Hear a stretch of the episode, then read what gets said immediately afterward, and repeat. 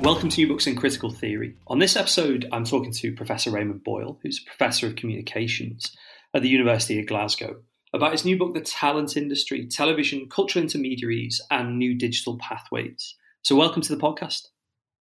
Lovely to be here. Thanks, Dave.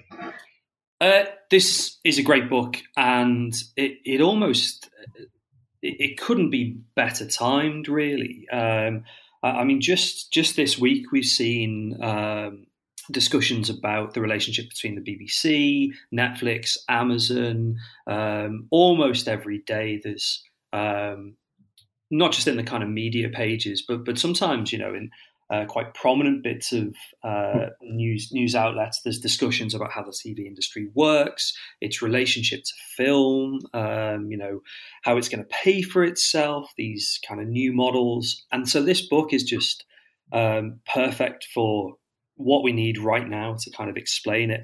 And, and I guess the, the place to start is where did the idea come from? You know, were you sort of sat two years ago thinking, in two years' time we're going to need a book like this, or you know, is it just is it just kind of lucky that your agenda has has coincided with this moment? Well, it's very kind of you to say that about about the book, Dave. I, I mean, like a lot of these things, it's probably a mixture. It's a mixture of both. Um, I've been interested in the notion of talent and what is meant by that for a number of years, but primarily, originally, I was interested in the field actually of sport and the sports industry. And I'm fortunate enough to have contacts with people working in the professional industry. And I've always been fascinated by the, the, the, the way in which people think about how we identify and capture talent and how we nurture it and develop it. And then uh, what struck me over the last couple of years is the way in which the term talent has kind of moved into the political and public mainstream discourse, much in the same way as creativity has, um, innovation, these various kind of key trigger words um, where we're told that, um, be it television or the British economy, you know, we need to be investing in new talent. And you know the term is obviously ubiquitous on television through things like X Factor and Britain's Got Talent, etc. So it's been around, but I was interested originally in thinking about what is the difference between the sports industry and, say, the television sector. As I began to think about it, I realised that was probably a volume of books, far too big to be covered in one book. Um, and I began to focus more on, on the television sector. So it was really kind of driven by my own broader interest in the television sector and building on the, the previous book that I had that I had done with uh, Lisa Kelly, which was looking at business television uh, formats on television for business and, and representations of entrepreneurship. It kind of came out slightly of that. And this other nagging thing in the back of my head, where I was always interested in talent, and in the sports sector, it was very. What I was interested in was you have all these metrics, you have all this data, about measuring people and measuring talent and measuring performance. And yet, so much of it still comes down to either somebody likes you, somebody doesn't like you, somebody thinks there's something there despite the metrics, or something thinks that there's something there um, because of the metrics or whatever. And, and that relationship between the human element and the kind of attempts to formalize that was the kind of jumping off point for for for thinking about the book what is it then? What what is talent? And it, it's really interesting you mentioned that um, comparison with, with sport and, and data, and and we've seen a lot actually both in um, what what we call soccer uh, for American audiences, but also in things like baseball of you know the rise of kind of uh, metrics and statistics. But yeah. obviously in TV, you know, it, it's it's a very different sort of uh, beast, really. So so what what does the word even mean? Well, this is one of the interesting dim- dimensions to it. Uh, the danger of sounding like an academic in that sense is, is that it's actually a very contested uh, term. I mean, it's one of these terms that everybody uses, but actually people are often using it in very different contexts. Um, in the television industry context, um, I was interested also in looking at the placing it within a broader historical context. So again, just one of my own my own uh, interest is always in looking at you know the long story, the bigger picture, the historical, and place trying to place these within historical context. So the term talent has often been used in television, uh, the industry and sector over the years, and actually originally, apparently, the original definition of it was to do with talent agent and the fact that talent agents would bring to the attention of uh, producers particular normally on-screen performers um, and then over the years, this becomes shortened to the term talent and referring to, to the notions of the talent, and traditionally often referring to on screen talent. But in the book, I'm interested in both on and off screen um, as we talk about. There's a bigger dimension to it, of course, which is the definition of talent in the public or business context has become a big issue probably in the last 20, 20 years. And, and the McKinsey type reports uh, around the battle for talent is something that's exercised a lot of uh, human resources departments um, in the industry sector, not not necessarily in television.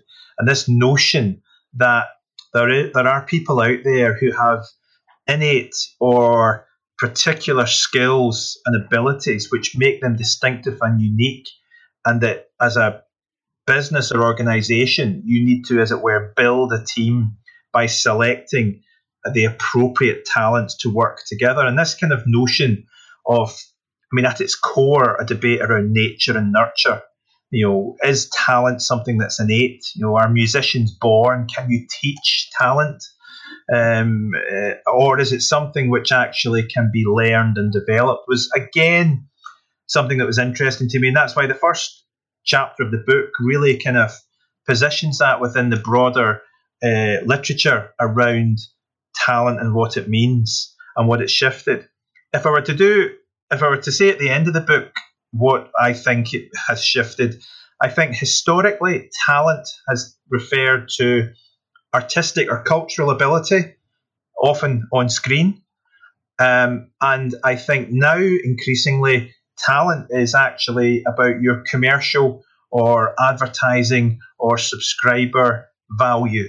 So it's kind of shifted away from a purely, not always purely, but certainly heavily weighted towards cultural artistic ability. Are you, can you write? Can you sing? Can you dance? Can you present? What skill sets have you got that make you different? To actually, will this particular piece of talent, you know, drive subscribers? Will they deliver particular audiences to advertisers? Will they speak to particular audiences that we need to speak with? And I think that's been one of the bigger shifts, which you can really only see when you begin to take the long view.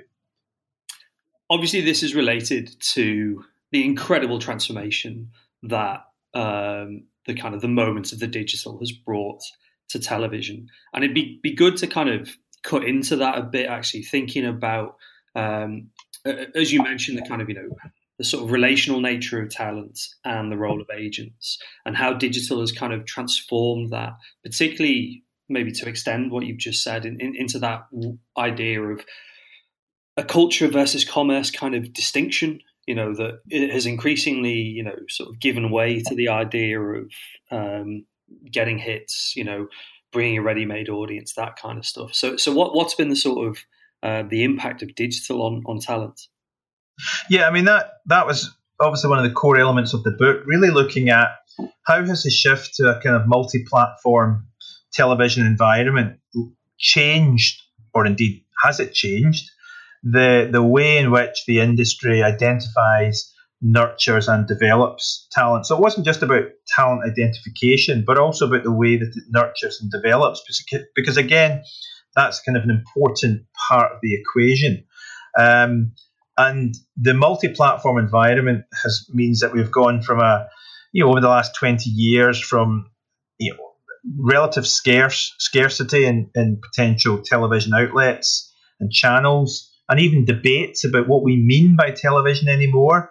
Um, and it's not that long ago, four or five years, we were being told that television, as we understood it, was finished. But actually, we see that has proven to be remarkably resilient. Um, and looking at the ways in which, how has that impacted or affected the ways in which talent agents or the ways that particular types of talent um, find their way into the, the industry. And as you mentioned at the start, that became very, you know, very topical in one sense because particularly in the UK, but not exclusively, the UK television sector, where the book is primarily focused, issues of diversity, issues of the range of representations, issues of the types of talent or people who are able to work and progress in the industry have all moved up both the industry and political agenda. So the kind of two of them, as it were, come together.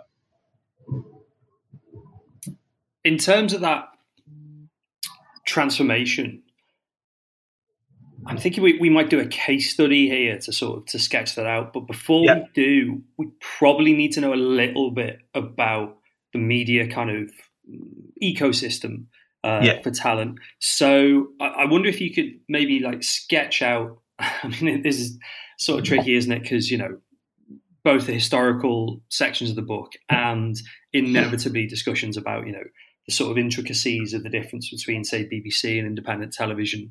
Yeah, could be quite quite extensive. But maybe give a, a kind of a, a brief snapshot of the media ecosystem for talent in the UK before we turn to um, uh, a show that I really hate, I must admit, but the story of Top Gear, yeah. uh, which has been you know incredibly successful and, and, is such a great story for the yeah. you know the impact of uh, of digital and um, ideas about talent on screen as well.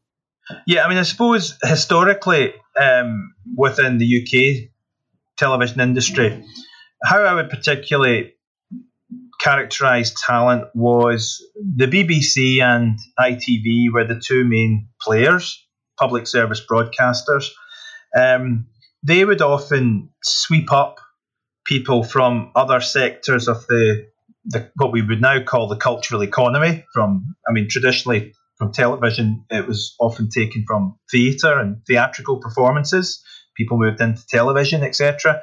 And very, very broad brush, broad brush, I should say. Um, what normally, what often happened is, is that when talents were identified or people were identified, they were often taken into quite a paternalistic environment where they were often developed and nurtured, given often time to develop and space to develop. And this is true also of off screen talent. So it's particularly true, for example, of producers. So you used to come into an organisation like the BBC at a relatively low level. You would work your way up to a producer, um, and if you were fortunate enough and stayed long enough, you may end up becoming uh, a, a, channel controller, or you may move up into the editorial uh, uh, side of, of the organisation. And in that process, you were kind of inculcated into the values um, and uh, institutional uh, thinking of that organisation. So it was very much relatively longer term.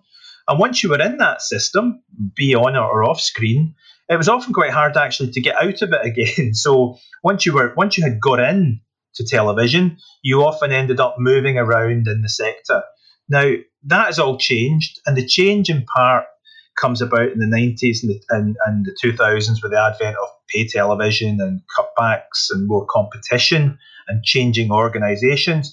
But the shift to to the multi-platform environment um, has put a lot of pressure on organisations such as the BBC and ITV um, to be much more focused on their ratings, to be much more focused on um, their audiences. And the biggest change, I suppose, is that those nursery slopes where talent could be spotted and nurtured and developed have become much more uh, are much more difficult um, to move on from. A lot of people go on to the nursery slopes and they never actually move further on up the mountain, to use that analogy. Um, and that's a change. And secondly, if you take something like ITV, um, a commercial PSB network, it has become so concerned and focused on the economic ratings advertising dimension to it that actually it kind of has abdicated in many ways trying to nurture and develop new talent in the way. So it's much more likely to want to buy talent off the shelf. It's wanting to buy established uh, types of talent that will allow itself to immediately have a hit or immediately make an impact in the ratings. Whereas, again, 10, 15 years ago, often people came up through small programs. Children's television, for example, was a, classic um, avenue for on-screen producers and or on-screen presenters. Um, and and so it's becoming much it's become much more uh, short term. Uh, it's become much more uncertain. Um, career trajectories have become much more difficult to uh, kind of choreograph or to kind of um, to to manage in that sense. And in, and in that way, it, it very much replicates the broader concerns around people working in the industry, where actually you have fundamentally an increasingly freelance, short term, contract to contract uh, workforce, um, all trying to kind of make a name for themselves um, uh, and in a, in a, relatively short space of time. So that broadly speaking, that's been the biggest shift. The biggest shift has been from a relatively small pool. Once you were in having longevity and long careers, and also been nurtured and developed, and inculcated into the culture to one in which, certainly on ITV, really their kind of prime concern on screen is to buy in talent that is already fully developed. And I suppose as a sports fan and a, a soccer fan yourself, Dave, you would recognise some of those analogies with elite football clubs, where the difference between nurturing and developing longer term homegrown talent in many ways disappears, and the, the, the, the, economic drive of the sports sector and the television sector is to have instant hits, instant success, and it's seen the way to do that is to buy already established talent. I guess what, what's interesting with that analogy is, you know, the, the key uh, player here um, is something like Amazon, uh, which effectively kind of bought not just um, on-screen talent, but you know, an, an off-the-shelf program in the form of, of Top Gear. Mm-hmm. Um, and you know, we, we, can make analogies again in, in soccer terms with like Manchester City or something like that. Um, but obviously, there are always you know institutions that would would operate in this way. Um, and, and, what's really interesting is, I, I guess, the kind of the sense of Top Gear giving us an example of how this can work to create really big winners um, but with little or nothing going back in, into the system, essentially.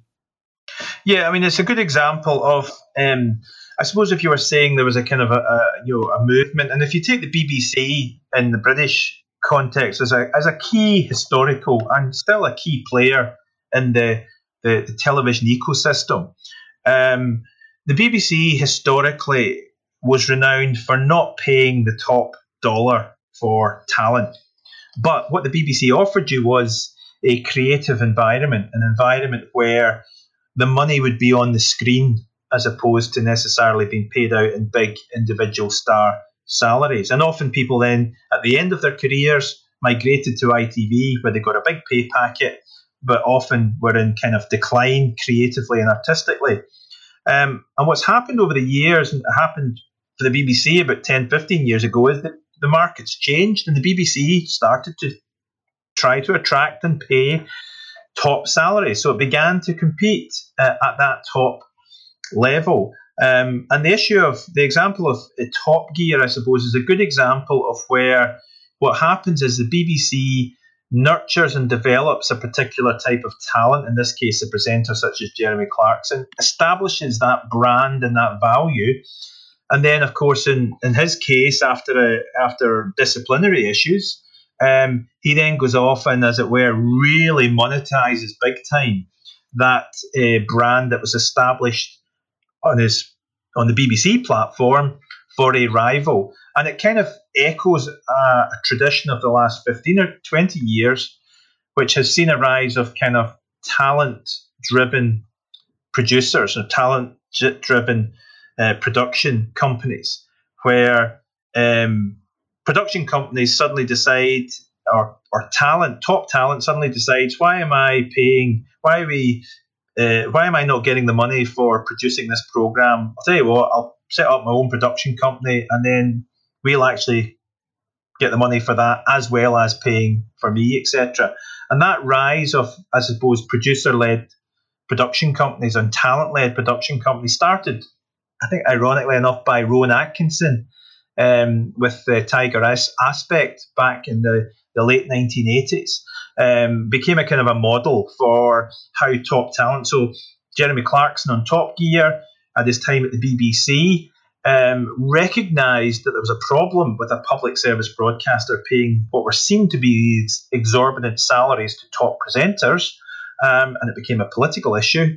Um, and what he did was he actually um, used his production company in various complex financial relationships with the BBC and rights and IP, which meant that he could say hand on heart the BBC's salary was not among the top earners, but of course he was making um, considerable financial gain through the relationship he had with his financial production, with his production company, and the relationship with the BBC. So behind the kind of the front of the shop Top Gear program, behind the scenes, you actually have a kind of a microcosm uh, of what is going on within the industry as elite talent tries to take more control, tries to increase their financial value, and then, of course, ironically, goes off and really has the big payday um, on the back of the career built at the BBC, but providing no advantage in one sense to the organisation like the BBC that created it. When, as you mentioned, Amazon and others who have entered into the market, they don't want to nurture talent. They haven't got the time to nurture talent. Their business model is different. They're not a public service broadcaster. They've got no concerns, particularly around diversity or representation. They're about making money. Um, and they're going to do that in as quick a manner as they see possible. And to do that, you need to have um, you need to make noise, you need to have profile, you need to get known about, and the easiest way to do that is to buy top tier talent, top tier controversial talent, even better. I mean, it's it's really interesting because that is a useful illustration of the strengths of the book. That you know you can't just talk about uh, the idea of you know Amazon has bought Top Gear or you know um, they've poached talent or whatever. To understand I mean, this stuff, you need to know the transformation of the structures um, underneath this. And the other sort of parallel um, aspect of this is the rise of new um, platforms and mechanisms for talent development that are, in some ways, you know, kind of replacing um, that old system uh, of institutions but in other ways actually are very very different and have a very different logic um, and in some ways are, are, kind of much riskier. And, and I guess the, the example is is YouTube and, and how that works in terms of kind of feeding talent into the system I mean one of the kick, one of the jumping off points for for the project in the book was was also reading some of the particularly the, the kind of um, UK business trade press where there was clearly a concern among some people in the television industry that the next generation of talent um, was not coming into television, but was actually, as you say, going into the social video environment, was going into the the YouTube environment, and that there was a danger that if television didn't, in some shape or form, begin to address this, that they were going to lose out on a whole new generation of talent. Now, underpinning that was also a broader concern, which was that fundamentally people under the age of 16 or between 16 and 24 were spending far more time online watching YouTube and other online uh, channels than they were watching traditional linear television. Um, now, in one sense, that's always been the case. It's why sport is such a cachet because 16 to 24 year old males tend not to watch a lot of television, but they will watch sport on television. Um, but so that concern was something that was was was interesting, and I wanted to explore in the book. And what I think what emerged for me was that you have almost two distinct ecologies. You have the ecologies, the ecology of, of television and the television sector, and that includes free to air, pay television, and also channels that are delivered OTT over the top through video, etc. You also then have the ecology of the YouTube, to, to, to, to use a shorthand, the most successful platform, the YouTube platform, where people create channels, they create networks of channels. Um, and they monetize that, and at the very top end of it, they make an awful lot of money, and they are inevitably young, young talent, young people, and they are inevitably speaking to a young, younger demographic and audience, and that's why suddenly advertisers have piled into the online environment often at the detriment of the traditional television sector. Um, and television, naively, I think, thought originally that if you bring across talent that exists in the social video environment, you bring it onto into television, then that audience will come with you, and with that audience will come advertisers and eyeballs, etc. And that simply didn't work. And ITV had a, a very unsuccessful period trying to use some of its new digital platforms to actually try to experiment with new talent. But all they simply did was buy in people from that had a profile on YouTube and whatever, um, took them into a television environment, which is completely different, um, and it didn't work, or in some cases was controversial to the extent that uh, caused more reputational damage. So I think what emerges is two distinct ecologies with some overlap in the middle.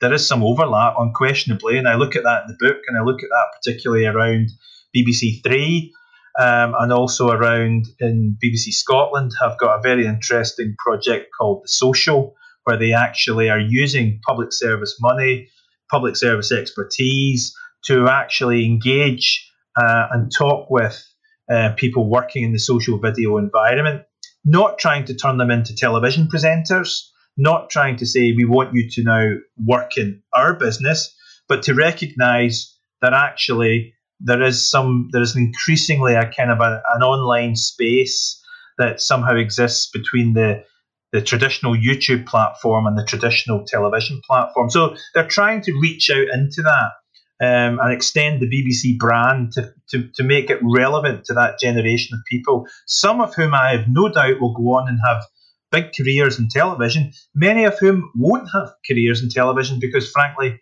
they're not interested in that or they don't want to do that. But I think that's been a big changer, partly driven by fear from television, but also driven by this shift where advertisers and the money, to put it crudely, has gone online because that is where they can reach uh, and monetize and commercialize products, services endorsed by, uh, promoted often by this, these younger YouTube these YouTubers who are almost in many cases self-starting entrepreneurs to some extent. Um, some of whom have aspirations to work in television. Um, as I say in the book, ironically, television can't afford some of the top online YouTube talent because actually they make more money online than they would from television. So again, if your driver is financial, why would I want to work in television? Um, so it's become a much more complex environment than it was even five, six, seven years ago. I mean, we could conclude with um, maybe like a moral question because obviously what, what we discussed is um, you've, you've alluded to kind of equality and diversity issues, but we've discussed mm-hmm. the kind of the structures of cultural production, which you know are kind of objectively important, um, even beyond you know kind of questions about who is on screen and how they're represented. But I guess one of the things the book does at the end um, and I think this speaks directly to where the public debate is. Is this kind of question about how will this impact on what's on screen and off screen? Because to an extent, this new kind of set of ecologies promises quite a lot in terms of um, different forms of representation, in terms of you know specific cultural and social groups having you know choice and being represented uh, much more directly uh, in a more complex environment that isn't bureaucratically controlled and, and dominated by by other social groups.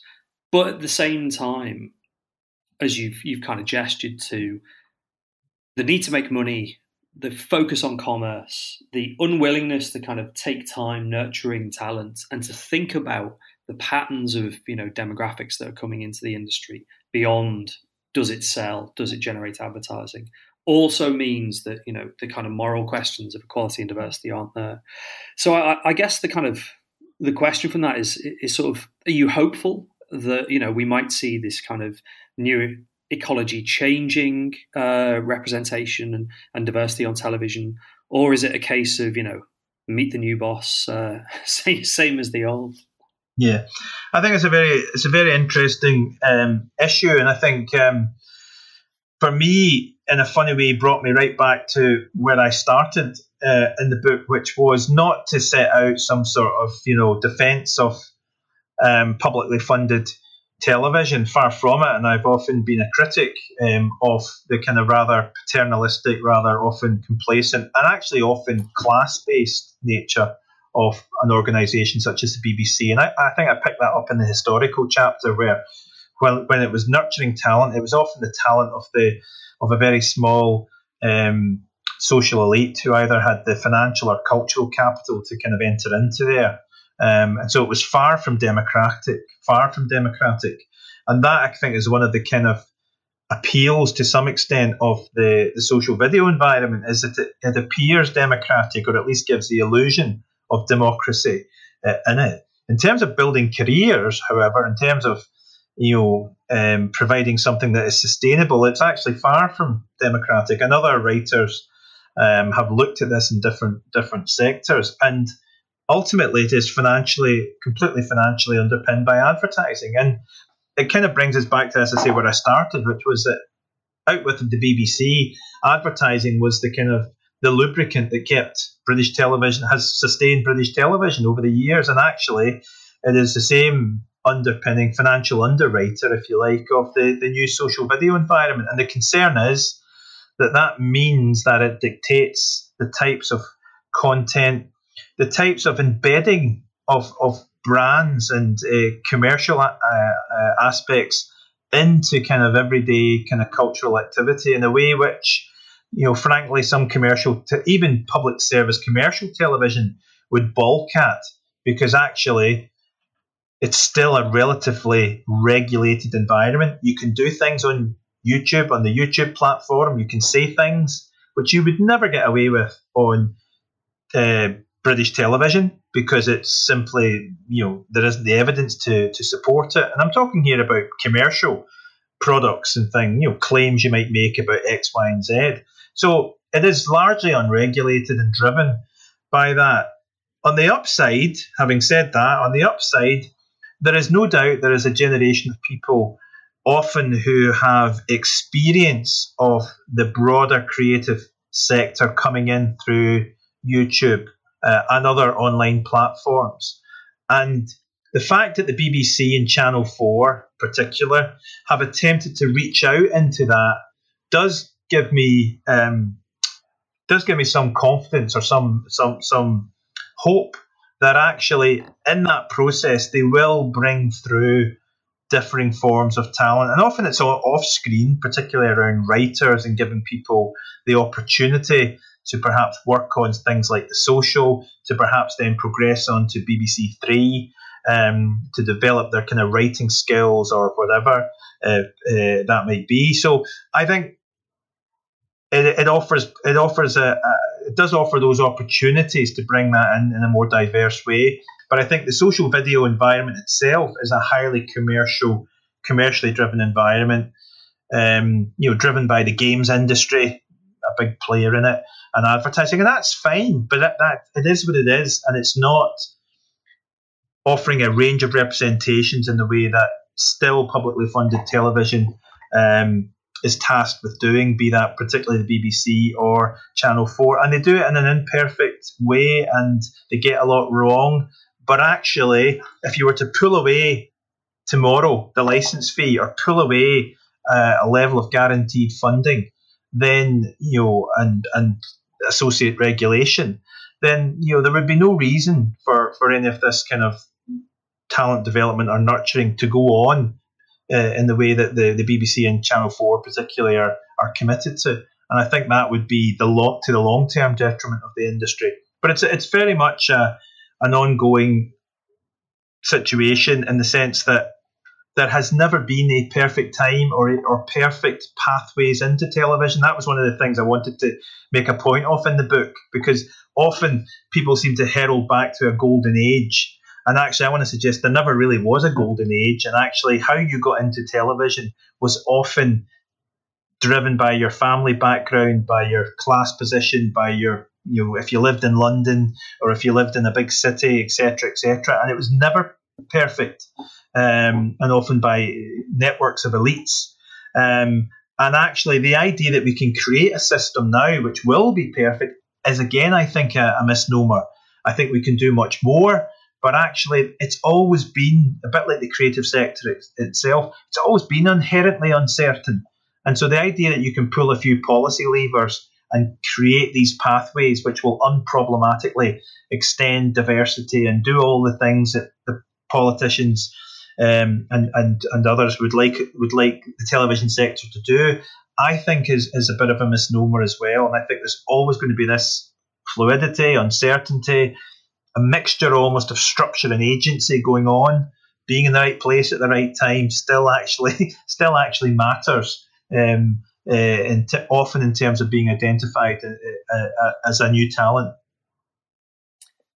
In terms of your own work, um, and if I may, your own talent, uh, what, what, are you going to be uh, using that for next? Are you going to kind of concentrate more on that sport um, and, and, creative sector comparison, mm-hmm. or you know, I mean, I mean, there's lots in the book that uh, suggest itself further research. You know, there's, I mean, we we could have discussed like you know more sort of theoretical elements, yeah. ideas about cultural intermediaries that you know you yeah. pursue, or you know are you sort of bored of writing about television and it's time to write about something else?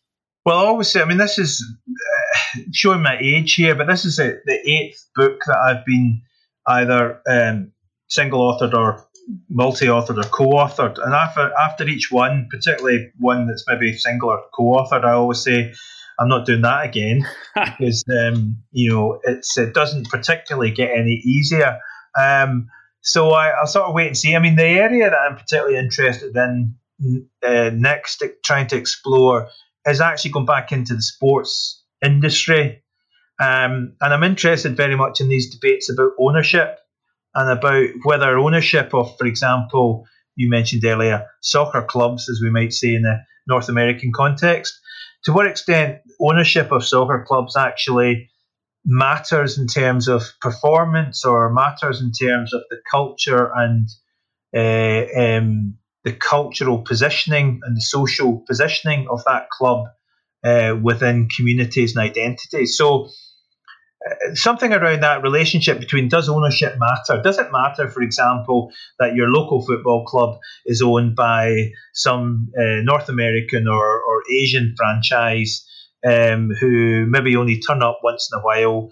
Does that really matter as long as they're putting in loads of money? Does it does it impact on the club's performance? Does it impact on the culture and identity of the club? And I suppose you know does it matter? Does it make a difference? And I, I'm kind of interested in kind of exploring that a bit more. And I think that's going to be kind of one of the areas I want to kind of develop, of which, of course, the media and television and television rights and monies, etc., uh, are, are part of the story, part of the backstory to that. And, and indeed, often in many cases, part of the front story, because often, you know, it's it's it's for you know, you, Manchester City was not bought to make money. Manchester City was bought for a whole host of other reasons, which are around promotion and around um, getting into differing um, media and other types of markets. So the television media side of it is, will still very much be there, but coming at it and re, re, re-engaging again, I think with the sports industry sector would be something that I would, would, would like to be doing.